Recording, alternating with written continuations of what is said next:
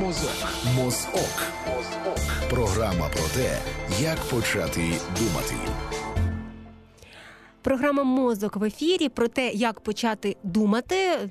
Триває вона не це не перша програма, звичайно, як ви знаєте, знають наші постійні слухачі. Я точно намагаюся почати думати внаслідок програм і гости, які сюди приходять. Нагадаю, що мене звуть Тетяна Трещинська, Дмитро Сміян за звукорежисерським пультом сьогодні. І Дмитро ж Сміян забезпечує нам відеотрансляцію. Таким чином ви можете нас слухати, бачити. А завтра зможете прочитати нас на нашому е, на сайті громадського радіо. І у нашій студії вже є гостя. Це Наталія Кадя. Добрий вечір. Доброго вечора. Вона консультантка з організаційного розвитку, викладачка Львівської бізнес-школи і партнерка юридичної компанії Даневич Ло.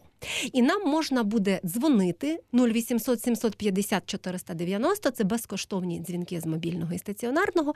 Так само писати на Viber 067 67 404 76. Але про що ж дзвонити і про що ж писати, зараз дізнаємося, е, тому що я зараз це оголошу просто.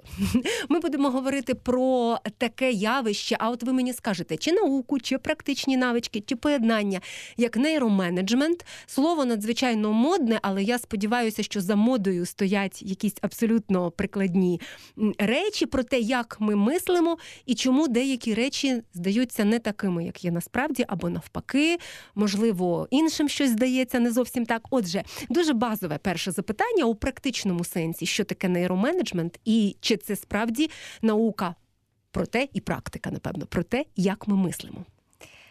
Почну з того, пані Тетяно, що абсолютно вірно ви говорите, коли говорите про приставку нейро, якщо що сьогодні додають буквально до, до всього. До всього, так.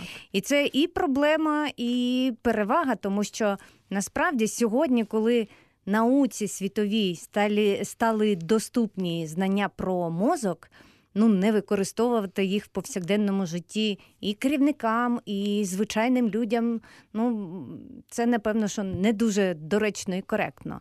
Тому, е, дивлячись, в чиїх руках знаходиться нейроменеджмент, дивлячись, в чиїх руках знаходяться ці знання, залежить те, наскільки вони ефективно використовуються, наскільки вони впливають на те, як ми мислимо, як ми змінюємо хід мислення.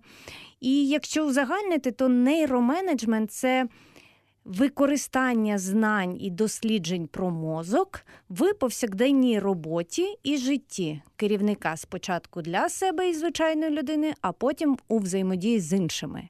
А якщо трошки більш детальніше, то тут, забігаючи наперед, скажу, що Мозок найскладніший на сьогодні орган в світі, до кінця не досліджений, і будь-яке дослідження, яке виходить наступним за попереднім, спростовує або доповнює те, що було е, вже винайдено, вже зрозуміло про мозок. Тому це така нескінченна історія, нескінченна пригода. І величезна перевага в тому, що принаймні базові речі сьогодні, які є доступними в контексті знань про мозок, ми можемо і маємо, на мою думку, використовувати. І от коли ви кажете про те, що щось спростовує, а щось доводить і підтверджує, підтверджує так, ми щасливі. Отже, ми правильно знали. А от коли спростовує, звичайно, це проблема і виклик. І на практичному рівні, напевно, в теорії я собі пригадую, що тривалий час багато хто говорив, що от ми там розвиваємося до певного рівня, закінчили вищий навчальний заклад, а хтось не вищий навчальний заклад, інший навчальний заклад. І все на цьому крапка. І з цими знаннями ми живемо, виходимо на пенсію, потім живемо з ними на пенсію, і на пенсії там і напевно вмираємо. Та? Тому що людина розвивається до певного рівня, запам'ятовує, а далі вже її когнітивні здібності такі страшні, що вона нічого запам'ятати не може. Так. Це міф?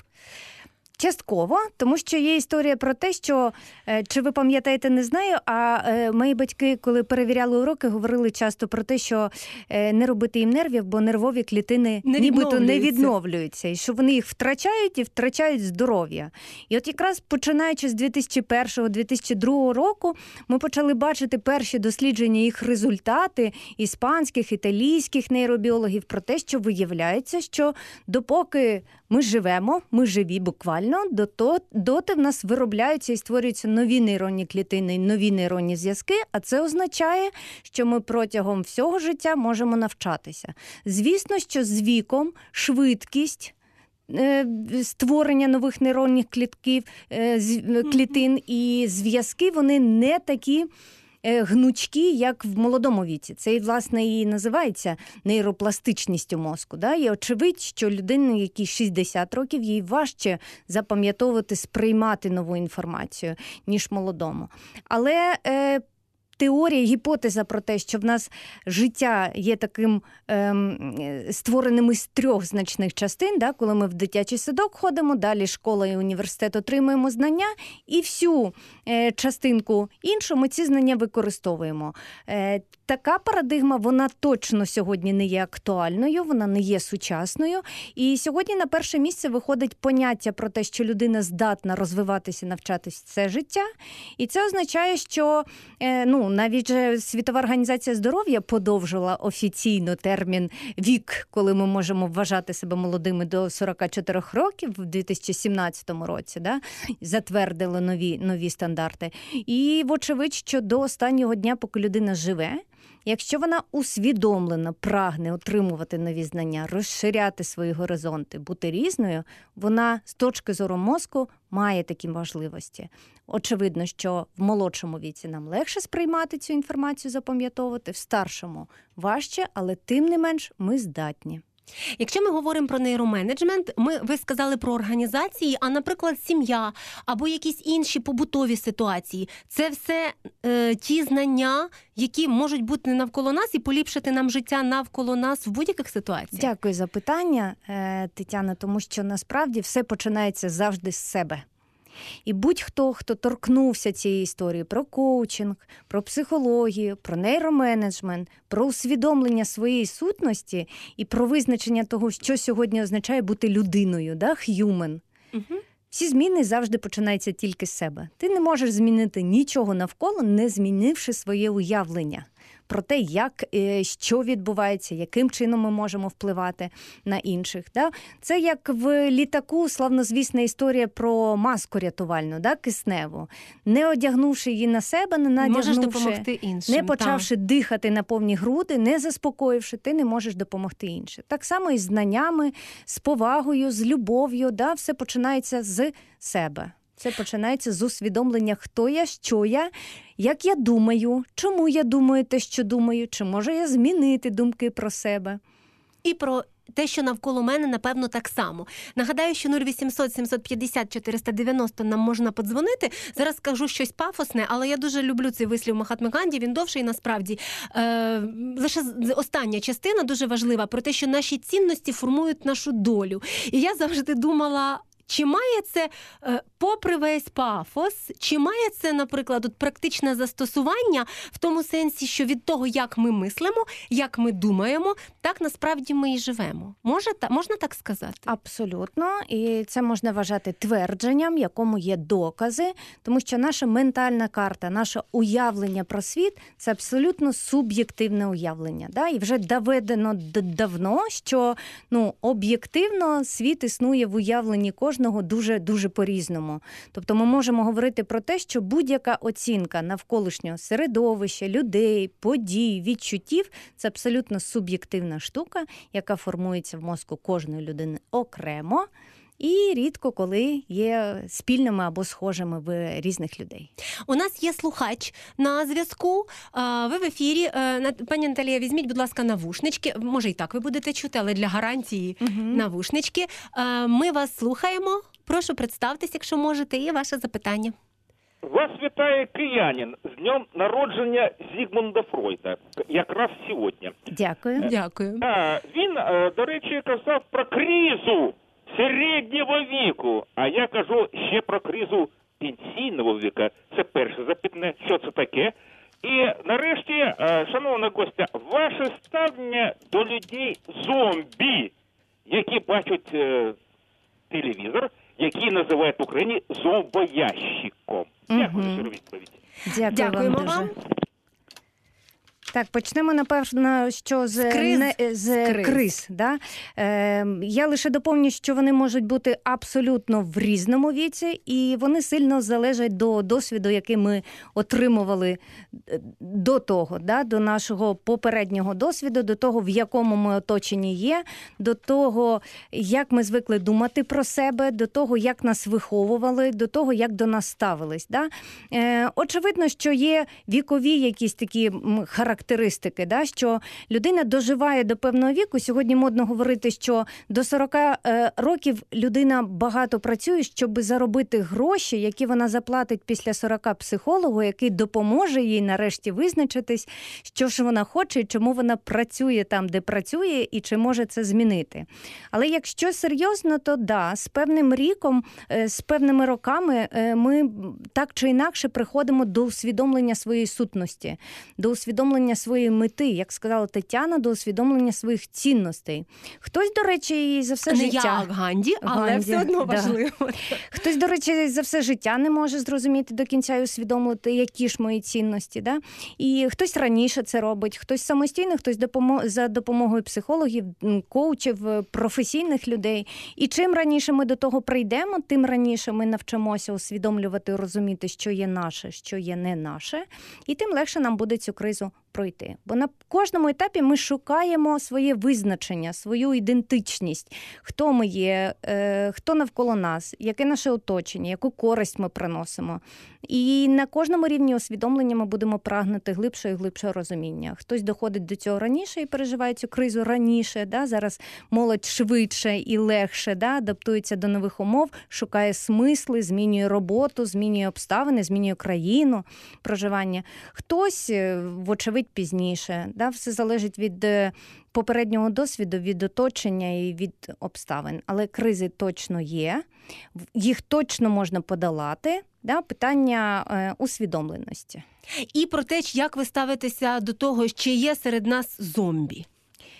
Думаю, що точно є. Як я до них ставлюсь ніяк. Е, Мені дуже щастить з оточенням, там їх немає. В мене ми е, говорили з друзями про те, в кого є телевізор. Не нарахували тих, в кого вони є.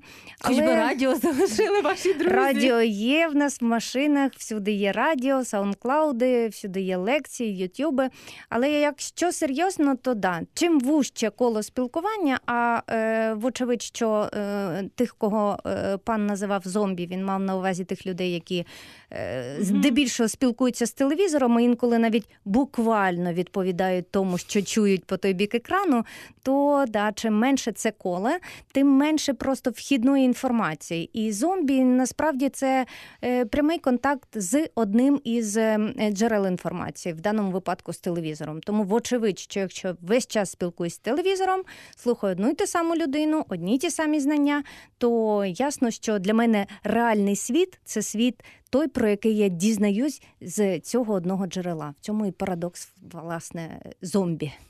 Е, Я дуже буду рада і дуже буде рада, напевно, пані Наталія Кадя, наша гостя, якщо нам подзвонять е, ті люди, які дивляться телевізор, слухають радіо, але можливо критично, наприклад, так і спілкуються критично з ним 0800 750 490 Нам можна подзвонити, і можна написати на Viber 067 67 404 76. Наталія Кадя, консультантка з організаційного розвитку і партнерка юридичної компанії Деневич Лоу в нашій студії. Ви згадали про досвід, пані Наталю. А я хочу запитати: ми досить часто говоримо про досвід якраз в позитивному сенсі, та про те, що наш досвід нас формує, наш Так. досвід він нам надзвичайно допомагає. От а я хочу запитати про сліпі плями. Наш досвід. Доволі часто обмежує нас тільки тим, що ми вже переживали, і ми Мгм. кажемо ні, так не буде, тому що так не було раніше ніколи. Може це бути? Е, Так і є. Е, Це і є величезним обмеженням, тому що більше, більшу кількість часу ми перебуваємо в так званому режимі автопілоту. Да? Дефолтна система роботи мозку працює, коли мозок із своїх глибин, тобто із нашого досвіду, досвіду, достає вже готові рішення. Ну тому що банально завдання у мозку є два: це збереження нашого життя фізичного і розмноження. А будь-що нове це для мозку загроза збереженню життю і розмноженню. Тому будь-що нові він блокує і переключається в режим автопілоту, дістаючи готові рішення. Так от тепер питання: а які готові рішення в нашому досвіду є? Да? І тут виходить на перше місце наше оточення, яке формує наші думки і наше уявлення про світ і про себе, і наше виховання. Те, чого нас навчили, далі мозок використовує по дефолту як те, як має бути. І якщо ми в планах на майбутнє спираємось на минуле і на минулий досвід, то ми якраз себе і обмежуємо. У нас є слухачка на зв'язку. Добрий вечір. Слухаємо вас. Добрий день, називаюся Дар'я, художник і культуролог, вивчала культурологію в Києво-Могилянській академії. Добрий вечір, пані Дар'я. Добрий вечір. Мене цікавить таке питання. От щойно слухаючи попередніх двох, двох слухачів відносно тих всіх криз, і це все це все тільки в першу чергу термінологія. І моє відчуття отих людей, мені здається, що ті люди були наполовину свідомі. По-перше, Е, в нас в нашій державі, я вам хочу сказати таке: на даний момент ніхто не контролює. Я е, була більше ніж на п'ятьох роботах в Києві, і у всіх випадках люди, які знаходяться, була низько оплачувана робота, там від від 500 гривень до, до тисячі. Так. І у всіх випадках люди, повірте мені, я не перебільшую, бо я вивчала і культурологію, і психоаналіз, мали якісь проблеми з психікою. Причому ситуація масова. От як ви, наприклад, мені бухає радіо. Цілий день я сижу, мені прямо коло голови в архіві літератури і мистецтв бухає радіо. Потім я прийшла другий раз туди влаштовуватися, побачила там єврейку на посаді е, директора архіву. Тобто, ви розумієте, Я думаю, я думаю, що на цих це випадках була дуже дуже вам така. дякуємо за дзвінок. Ну, Думаю, що ні. Ні, національні питання ми не обговорюємо, тому що мені здається, що розмова про те, що хтось десь побачив єврейку або українку, або китаянку, чи, Воно чи точно британця, не про свідомість, воно і точно, точно не про свідомість і не про усвідомлення. права людини. Так, І не про сьогодні, так, так. А якщо радіо бухає, то ви його вимикайте. щоб не заважало Щоб не принаймні заважало, творити та, мистецтво. принаймні творити мистецтво. Повертаємося до нашої розмови. Добро і зло. Наша слухачка, як ми бачимо, повернула нас до Мгм. такої теми, які е, насправді багато людей, е, ну просто не всі наважаться подзвонити на радіо, але дуже багато людей світ бачать у чорно-білих е, барвах. Світ бачать е, з точки зору ворогів і друзів, причому ворогів більше, я так розумію. Зрада та? і перемога. Зради значно більше, перемоги менше. Е, Словом, бінарне мислення, те, що ми називаємо. Е, Чи можемо ми говорити про те, що вон що це однозначно зло, яке нас обмежує? Чи є якісь і чи це є природно для людини, і так далі? Перше, це є так. е, Природно для людини є бачити і хороше, і погане. Питання в кількості, в пропорціях і в балансі. І питання в фокусі. Бо ми бачимо те, про що думаємо, і те, у що віримо. І це питання знову ж таки нашого досвіду виховання і стереотипів, і те, що сьогодні називають майндсет. Як ми думаємо, як ми звикли думати. І вочевидь, що якщо думати про неспроможність, про передачу відповідальності за те, що відбувається на державу, на роботодавця, на сусіда, на двір, на депутатів, то вочевидь і результати будуть далі залежати від депутатів, від роботодавців. Е, Тут мова йде про те, яку я беру на себе відповідальність і чи готова я брати на себе авторство за власне життя. І якщо це історія про авторство за власне життя, і якщо є мета і уявлення про те, яким це життя має бути, то о, ми раптово починаємо бачити інші можливості, інші історії про те, як використовувати можливості людей, ресурси, інструменти, як навколо всього багато такого, що може допомогти реалізувати свою мету. Це питання ставлення і питання віри. Віримо у погане? Ну то господи, бачимо навколо тільки погане. Зраду. Віримо у хороше, маємо на меті щось реалізувати, беремо відповідальність за свої думки, беремо авторство на себе за свої дії. Оп, і бачимо, як змінюється нібито світ навколо. Це дуже важлива точка, і я би тут хотіла більше про це дізнатися. Мені здається, що це багато е, що важить і для тих наших слухачів, які би можливо хотіли теж стартувати з цієї з цієї точки. Е, почнемо з того, що відповідальність у всіх нас десь живе. Чи ми можемо так сказати, як ми це звикаємо казати там узагальнено, огульно? А от нас країна патерналістська. А от ми звикли, щоб нам щось дали, а тільки одиниці, пасіонарії, готові щось зробити і так далі. і так далі. Чи загалом е, більше людей здатні от стати на цю точку і подумати, що я хочу від цього життя? Не президент, не парламент. Чим так? далі, тим більше, пані Тетяно, і це дуже хороша тенденція. І з точки зору я зараз оцінюю ситуацію, коли кажу, чим далі, тим більше. Я оцінюю запити, які є в Львівській бізнес-школі від керівників і від бізнесу, і від людей навколо, як росте рівень суспільства, як росте рівень свідомості, як люди починають задавати питання, що я можу зробити по-іншому, як я можу змінити ці обставини. Є така історія про генетичну пам'ять. І тут ми маємо пригадати і менталітет, і в якому наші покоління, попередні покоління виростали, і як ми ставились до того, хто хазяїн. І, і іс- хто історичні травми тут е, якимось чином корелюються. Є, є. Е, доведено, що через багато генів передається навіть наша здатність бути щасливим, відчувати Мгм. щастя. Що набагато, ну на певну частину відсотків, я боюсь бути неточною. Хтось говорить про 40, хтось про 50 відсотків. Наші ці моральні і етичні штуки вони передаються абсолютно генетично. Наша здатність радіти, відчувати задоволення, щастя, відповідальність, відчувати власну гідність. Також має значення вплив того, а попередні покоління як жили. Е, Напевно, в цьому місці подивлюся, що у нас час спливає, але є ще півгодини для того, щоб говорити.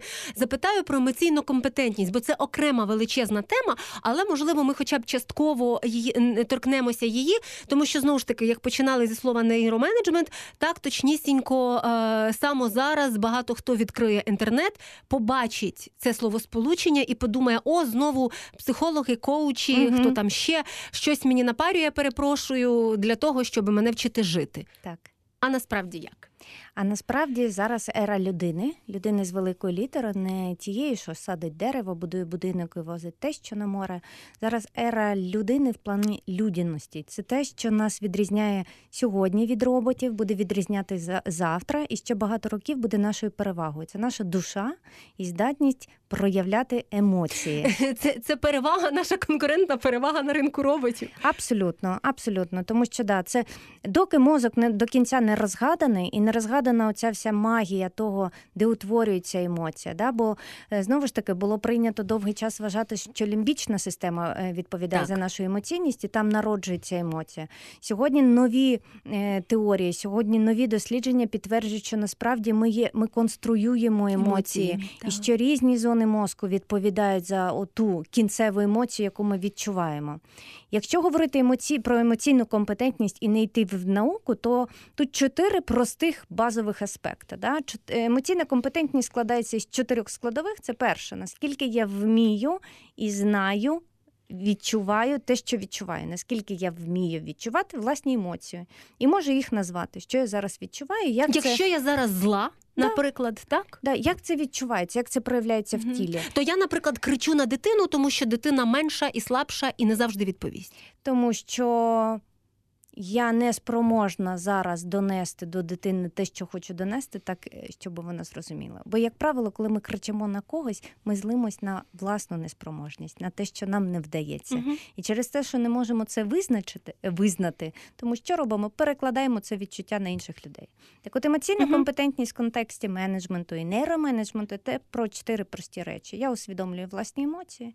Тільки якщо я їх усвідомлюю і відчуваю, я можу ними нарешті керувати, чи принаймні спробувати да, попити води і сказати, що вибач, я зараз така зла, що мені треба склянку води чи 5 хвилин повітря. Далі третя складова. Я вмію відчувати емоції іншої людини. І це часто не про слова, про те, що стоїть за словами, да? це про усвідомлене спілкування. І якщо я вмію і бачу, і спостерігаю, що відбувається, що відчуває людина, з якою я взаємодію, четверта складова, я вмію змінювати формат комунікації, слова, тембр голосу, жести і міміку з тим, щоб викликати необхідні нам обом емоції. Да? Це не про НЛП сьогодні модний, Мгм. так само, як і Теж коучинг. так. Це про вміння управляти взаємодією, комунікацією, бути зручним і комфортним для свого співбесідника, е, ніж говорити те, що мені важливо, щоб я сказав чи сказала. А якщо, наприклад, багато років багато хто з нас чув про те, що не слід показувати свої почуття, Мгм. а, ніхто не повинен про це знати. Знімати. Емоції залишати вдома. Емоції залишати вдома. А я ще чула на одному робочому місці, не мене стосувалось на щастя, але колеги свої емоції сховайте в коробочку. Мгм. І так далі. Тобто таких висловів е, Туди ж можна тоді, можна. Тетяна, сховати творчість, креативне мислення, залученість, мотивацію, все в ту коробочку. І да, якщо ми по піраміді Маслоу на рівні там е, е, безпеки нереалізованої потреби в їжі, то ми можемо говорити про те, що ми готові ховати Сховати в коробочку, емоції. поки заробимо на Бо їжу. нам е, хазяїн Так. так сказав. Коли ми сьогодні вступили в еру, коли треба таланти, і люди мають бути креативними і створювати нові смисли роботи, продукту, послугу, то на перше місце якраз і виходить креативність і творче мислення. А вони без емоцій, як і людина без емоцій, просто неможливі, тому що емоція це наша природня складова. Будь-що, що ми спостерігаємо, викликає різні емоції. Протягом дня ми їх е, відчуваємо просто в повній палітрі. Е, Веселка класична відпочиває в порівнянні з тим, скільки емоцій ми за день відчуваємо. Інша справа, чи даємо ми собі час, можливість і усвідомлення зупинитись на секундочку Мгм. і подумати, що я зараз відчуваю. І чому це? Чому? Чому, це викликає Так. у мене це І що почуття? викликає в мене таку емоцію? А, а ще до міфології, а можливо і не міфології, ви зараз кажете, досить часто кажуть, що от темперамент. У мене такий темперамент нестримний, що мене як несе, то я вже таке говорю. Да. А хтось має інший темперамент. А ви кажете про контроль. Тут є суперечність. Е, темперамент це те, що дано. Контроль це для чого я маю використовувати певні інструменти. Коли є усвідомлення для чого, та, ми такі, як ми є, модно говорити. Я вже така, як я є, або любіть мене, або Любіть мене або ненавидьте. ненавидьте. Да. Так. Це про байдужість до того, а як іншим зі мною в комунікації. Якщо мені не байдуже, якщо я справді поважаю тих людей, з якими взаємодію, і деяких із них люблю, то напевно, що я буду намагатись бути для них зручною, іншою. Да? Не, це не про. е, Не про Не про підлаштування, не про під підлаштування під повагу, під е, взаємодію, яка приємна і корисна обом сторонам. Це для мене завжди про повагу. А, і нагадаю, що Наталія Кадя у нашій студії, вона консультантка з організаційного розвитку, викладачка Львівської бізнес-школи, партнерка юридичної компанії Даневич Ло. Можете нам дзвонити, писати 0800 750 490, нагадаю, телефон, і 067 67 404 76 – це. Е, Чи правда, що ми ухвалюємо найчастіше не найкращі наші рішення? Знову ж таки, я не знаю, якщо хтось із наших слухачів читав, теж одна мод, одна з модних книжок Даніела. Канемана, він Нобелівський лауреат. Е, До речі, з психології, з економіки, але сам будучи психологом. І так? це вперше в історії, коли з економіки психолог отримав е, е, Нобелівську премію, і більш того, в його класичному твердженні і поясненні він говорив про те, часто посилався про те, що ми приймаємо рішення абсолютно по-дурному. По да? так. Ну, якщо культурно, то не раціонально, але я думаю, що по А він дурному десь точніше. Прямо, да, це по-дурному точніше. Мгм. Отже, я думаю, що якщо ми більше про це про це поговоримо, буде корисно. Е, йдеться про те, що ми. е, Традиційно все-таки задіюємо цю лімбічну систему, про яку ми вже згадали. Чи чому ми тоді дурні Ох, рішення Тетяна, приймаємо? якби ми могли це, якби це ми могли вирішувати, яку Систему задіювати, Боже. Світ був би іншим, країна би наша точно була іншою. Питання в тому, що е, до тих пір, поки ми думаємо, що ми справді можемо керувати мозком, до тих пір ми помиляємось. Тому що цей найскладніший орган в світі, який важить всього 2% від загальної ваги нашого тіла, і при тому для того, щоб ми думали, потребує 25-30% енергії, е, яку ми споживаємо протягом дня, він нами керує. Е, Найменше і найбільше, що ми можемо насправді зробити, намагатися його трошечки зрозуміти, як, як він влаштований, для того, щоб пояснювати собі ті рішення, які він за нас приймає. І в цьому контексті, коли ви говорите, що традиційно ми приймаємо неправильні рішення, ну тут питання нашого ставлення, що таке правильне, що таке неправильне. От я не знаю, для мене це дилема. Що таке правильне, що таке неправильне. Одразу згадався Генрі Марш, е, британський нейрохірург, який Брексіт назвав е, індичка проголосувала. Чи він так е, охарактеризував Брексіт? Індичка проголосувала за Різдво. Так. Щось на зразок цього. Тобто інколи ці рішення е, не те, щоб неправильні, але вони життєво шкідливі можуть бути навіть так. Так, Але не вони завжди. різні, вони не завжди шкідливі. Е, В кожному окремому випадку, я думаю, що ми вирішуємо. Інколи через кілька років можемо зрозуміти тільки наскільки це правильне чи неправильне Мгм. рішення. А от що шкодить нам, Тетяна, на мою думку, це коли ми не приймаємо рішення, намагаючись пояснити і забезпечуючи спокій. Бо не приймати рішення це теж рішення, і це важливо розуміти. А ми не приймаємо рішення завжди частіше за все, на мою думку, через страх. Угу. Так? І через е, страх отримати цей досвід. Чому? Тому що ми не звикли, наше покоління так точно ще досі не звикло, що помилятися це нормально, і помилятися дорівнює розвиватися. І оця культура помилок, оця культура дозволяти собі бути різним і не завжди успішним, і не завжди на 5 з плюсом, і не завжди ідеальним. От вона якраз і є отим, на мою думку, неправильним рішенням, неправильним твердженням. Тому що скільки людей в світі, стільки людей різних. І дозволити собі бути собою, це означає отримати перевагу в боротьбі за майбутнє, єдине, з єдиною поправкою за своє власне майбутнє, за те, яким я його бачу, яким я його хочу бачити, і за те авторство, яке я беру. Тому що будь-які зміни це невідворотньо помилки. Невідворотньо, тому що майбутнє невідоме, незнайоме. Будь-що ми робимо, ми робимо пробуючи та? оці е, е, спроби. І вони різні. Якщо їх сприймати як е, помилку, ну, то, то все майбутнє це помилка, тому що воно незвідане, ми, ми не знаємо, чим воно завершиться, тому що воно тільки є в нашій уяві. І говорять же про те, що сьогодні всі футурологи, які можуть Мгм. з певністю стверджувати про те, яким буде майбутнє, з такою ж впевненістю і помиляються в цьому, тому що ніхто не знає, да? воно на те і є майбутнє. Дозволити собі помилятися, це означає бути не ідеальним і приймати себе таким, розуміти, що я окей, навіть коли я помилилась, зробила дурницю і це усвідомлюю. Оце насправді той шлях, який допоможе нам змінювати. У нас слухачка зараз на прямому зв'язку, а потім ще повернемося, бо багато запитань виникло. Слухаємо вас. Ви Добрий ефірі. вечір. Е, Добрий вечір, пані Наталю. Мене звати Олена. Дуже хотіла подякувати вам за найцінніші поради, що даєте, і за такі цікаві питання, що піднімаєте в ефірі. Дякую вам дуже. Дуже дякую. Дякуємо вам за цей дзвінок. Е, Дякуємо нашій слухачці. Пані Наталія Кадя продовжує залишатися в нашій студії. І це програма Мозок. Її для вас веде Тетяна Трощинська, Дмитро Сміян за звукорежисерським пультом.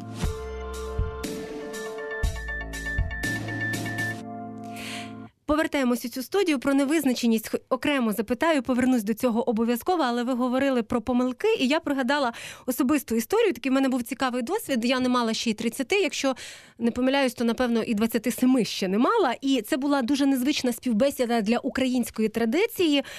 Це був британський роботодавець. Е, Можна уявити, що це було понад 10 більше, більше, більше років тому. І е, запитання на співбесіді від нього було до мене, е, окрім інших,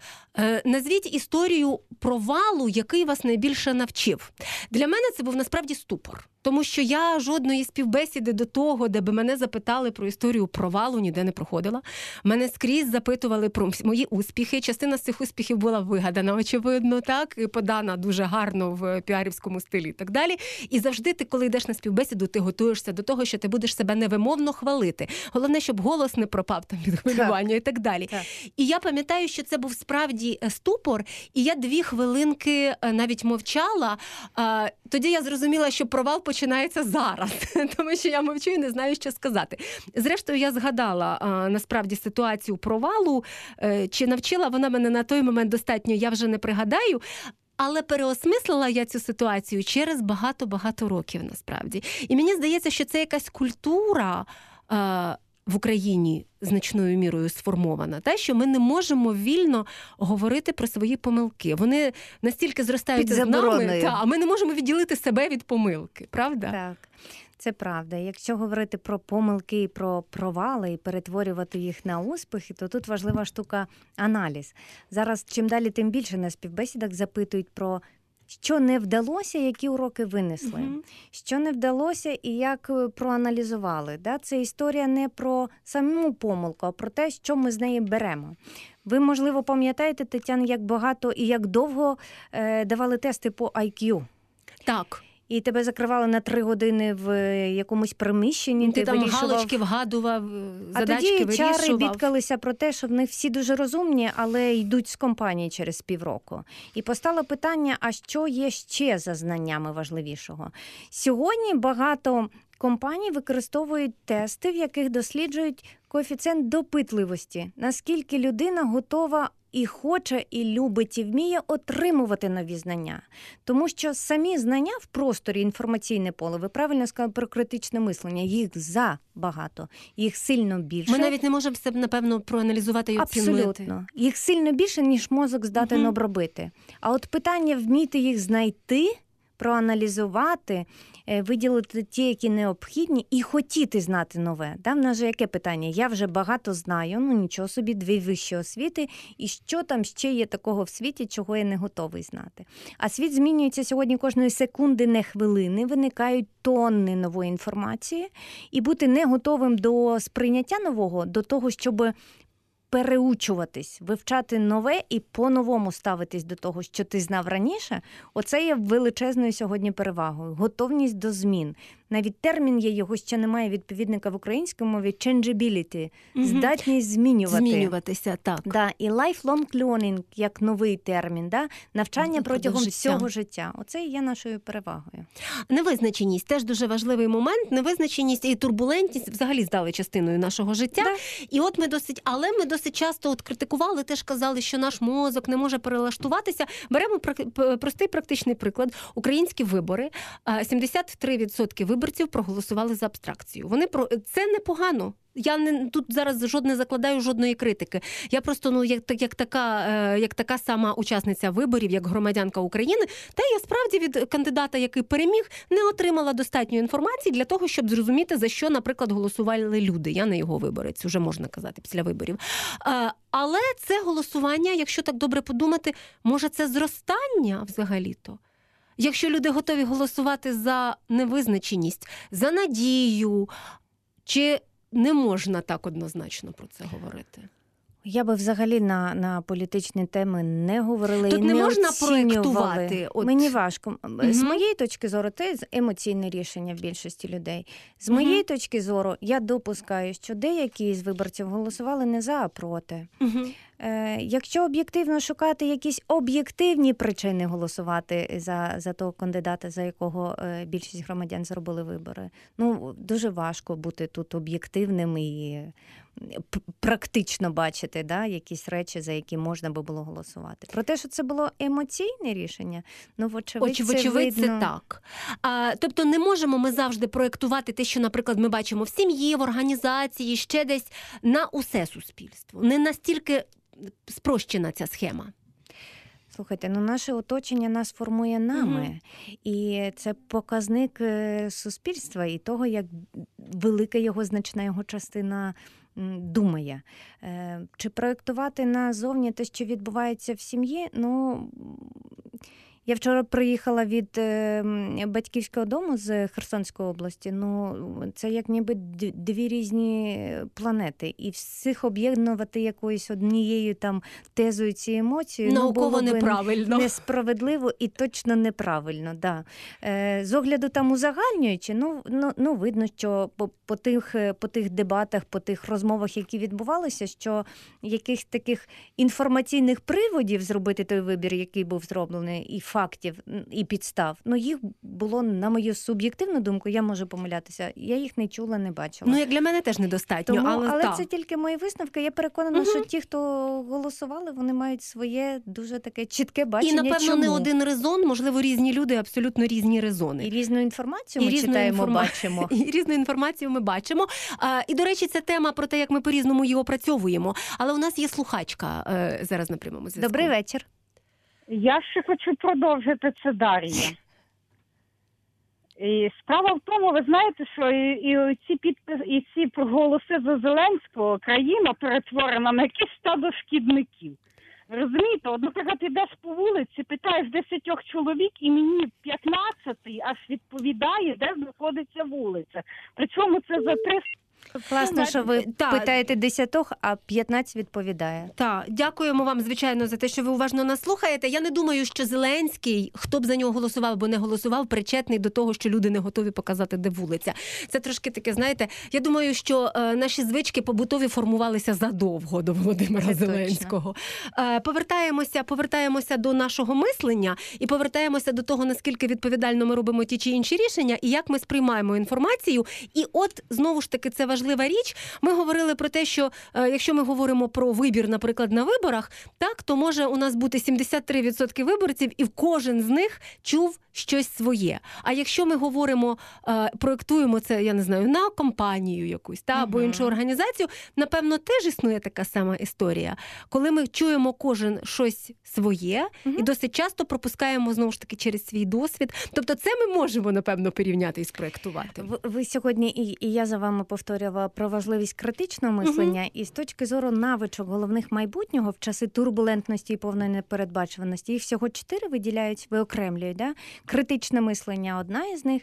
Далі комунікація, і те, про що ви зараз говорите, я детальніше скажу, Мгм. як комунікація впливає на те, що ми додумуємо, дофантазовуємо.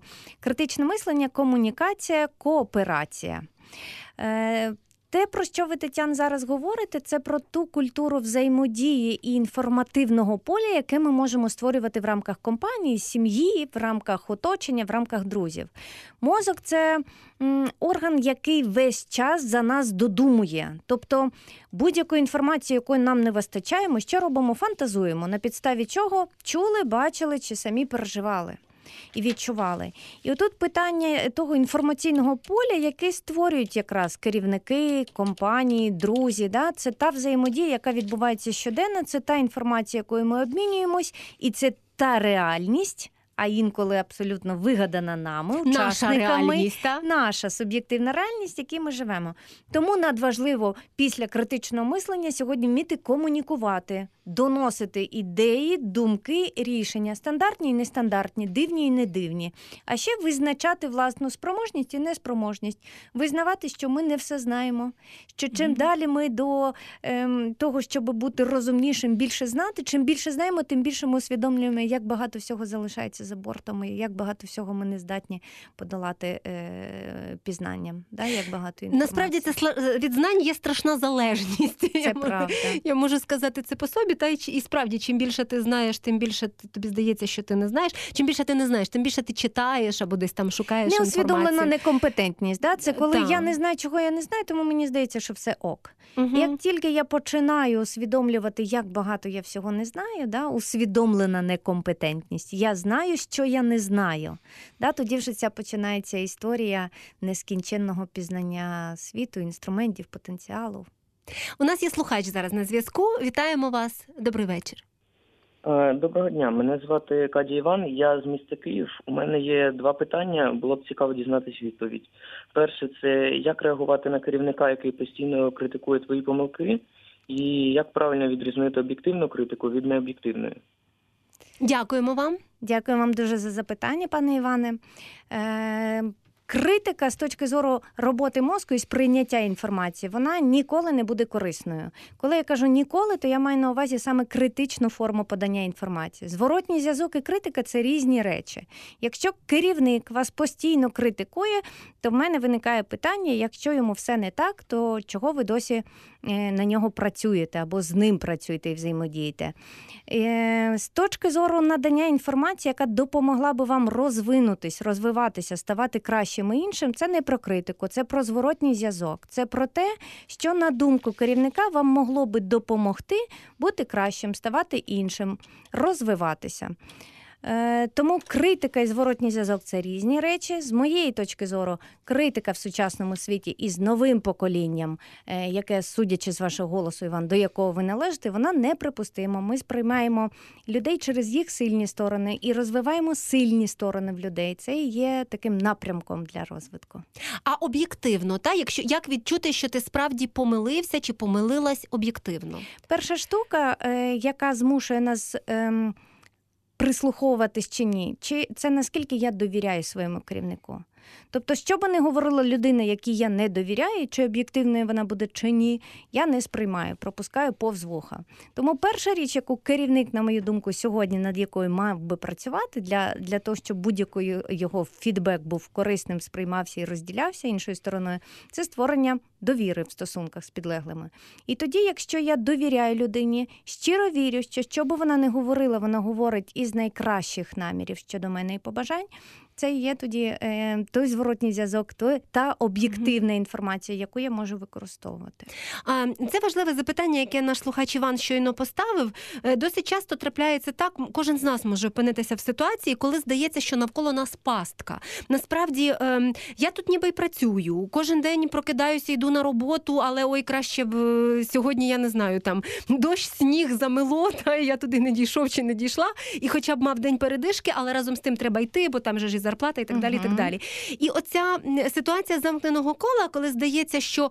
Е, Ну там тебе лише критикують, так тобі дискомфортно, ну але ж не вбивають. Ну як же ж ти не підеш? Та й та ще й навколо всі кажуть, що от як же ж треба ходити на роботу.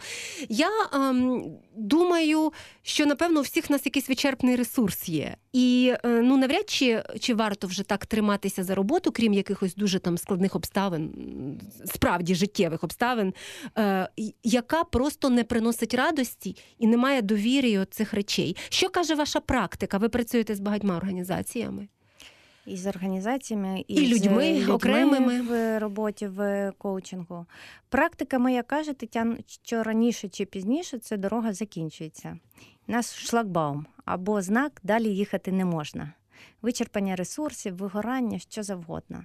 Але кожен своїм темпом приходить до того знаку. Е, Чим раніше, тим краще. Це про віру в у власний потенціал, у власну спроможність. Це про віру в те, що між спробувати і не спробувати завжди слід вибирати спробувати. Тому що якщо не вибирати спробувати, ми точно е, нічого не зробимо. Ми на 100% не змінимо. Якщо вибирати стратегію пробувати, а ще при тому ми попередньо з вами говорили, дозволити собі помилитись. В тому, що я вибираю спробувати, то це на 50% в будь-якому випадку успіх. Але ж напевно, з точки зору нейроменеджменту, ми так само всі різні, і для когось спробувати це життя. А для ціле, так? А для когось спробувати це цілий важкий крок, до якого слід готуватися ледь не місяцями. Абсолютно. І інколи навіть з допомогою психологів або інших спеціалістів. Це, це абсолютно точно. І це нормально. І це нормально. Сьогодні просто в нас, знаєте, як соромно сказати, що ти ходиш до психолога. Чи Так. соромно сказати, що ти ходиш до коуча? І коучі, і психологи дуже різні. Ну це правда. Дехто біля метро приймає і консультації проводить. Це правда, це об'єктивна реальність. Нам ще ну трошки часу потрібно для того, щоб створити цю професію на, на тому Мгм. рівні, коли вона дійсно буде такою конкурентною в хорошому контексті і допомагати. Але ж е, є дуже хороші історії, дуже хороші практики. Тут питання просто визначити, що в мене є проблема. Я відчуваю, що я сама не справляюся з цією проблемою. Чи це про зміни, чи це про розвиток, про будь-що. І вже далі, коли я визнаю проблему і визначаю мету, що я хочу вирішити і для чого. Да? Далі вже тоді ми точно побачимо навколо ресурси, інструменти і, і е, ті власне джерела, де ми можемо отримати цю допомогу. У нас ще чотири хвилинки залишається до кінця. Я би хотіла, щоб ми закінчили практичними речами, наприклад, пов'язаними з тим, які звички, можливо, найпростіші можуть поліпшити нам життя. І чи взагалі можна бути щасливим, наприклад, не думаючи е, про вибори щодня, а думаючи тільки про них там в передвиборний період, е, намагатися відформатувати свою залежність від того, хто кого обрав в парламент. Е, ну я не кажу зараз про громадянські компетенції, це важливо. Але я маю на увазі оцю залежність, коли нам здається, що лише від когось, хто там на горі, залежить наша доля. Я думаю, ви зрозуміли моє запитання. Наша доля насправді на 10% залежить від непереборних обставин або обставин, як пишуть в договорах е, форс-мажор Мгм. непереборної сили. Е, Інші 50% – це наша відповідальність, 40% оточення. Різні дослідження по різному говорять. Але разом з тим, наша відповідальність і оточення робить нас нами. І наше щастя, Тетяна, не залежить ні від виборів, ні від країни, в якій ми живемо. Наше щастя залежить від здатності відчувати і цінувати те, що ми маємо, і здатності мати мрію. От я би починала говорити про щастя з того, щоб дати дозвіл собі іншим мріяти сміливо, усвідомлюючи, що єдине, що ми не можемо сьогодні відтермінувати, це продовження життя. Хоча і, і про це вчені кажуть, що над цим працюють. працюють, і що наші діти народжені там після 2000-х років, вони вже будуть жити значно довше. От єдине, на що ми вплинути не можемо, це на кінець історії нашої з вами. Все інше ми можемо будь-якої миті змінити. Це не залежить від віку, від прибутків, від соціального статусу, від того, я маленька людина, як багато хто про себе каже, чого я особисто страшенно не люблю. Це моя суб'єктивна точка зору. От чи я велика людина, яка ухвалює рішення і маю вплив на багатьох людей. Те, про що ви зараз сказали, може бути лише відправною точкою. Це те, що є сьогодні. А наступна точка це як коли ми викликаємо Uber. Нам треба зазначити, де нас забрати і куди нам їхати. Так, от наша мрія або ціль, або мета це от куди нам треба, щоб нас Uber довіз. А далі вже на життєвому шляху будуть світлофори, ремонт дороги, щось іще, але ми завжди будемо знати, а куди ми їдемо. Десь зупинимось, почекаємо, десь щось допоможемо відремонтувати, десь нових е, візьмемо людей до нас в Uber, але ми точно маємо їхати до своєї мрії. Це і є щастя мати можливість реалізовувати свою мрію. Дякую вам. Готуємося до е, нових доріг, тим більше до ремонту доріг. Та тим більше частину з них вже ремонтують. Це, це факт, хоч не всі побачили. Дякую вам.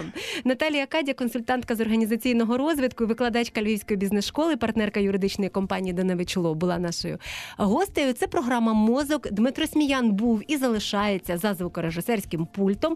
І завдяки йому ви могли нас бачити і зможете переглянути на Ютубі. А на сайті громадське.радіо вже завтра можна буде переглянути і переслухати нашу програму, і навіть перечитати деякі тези.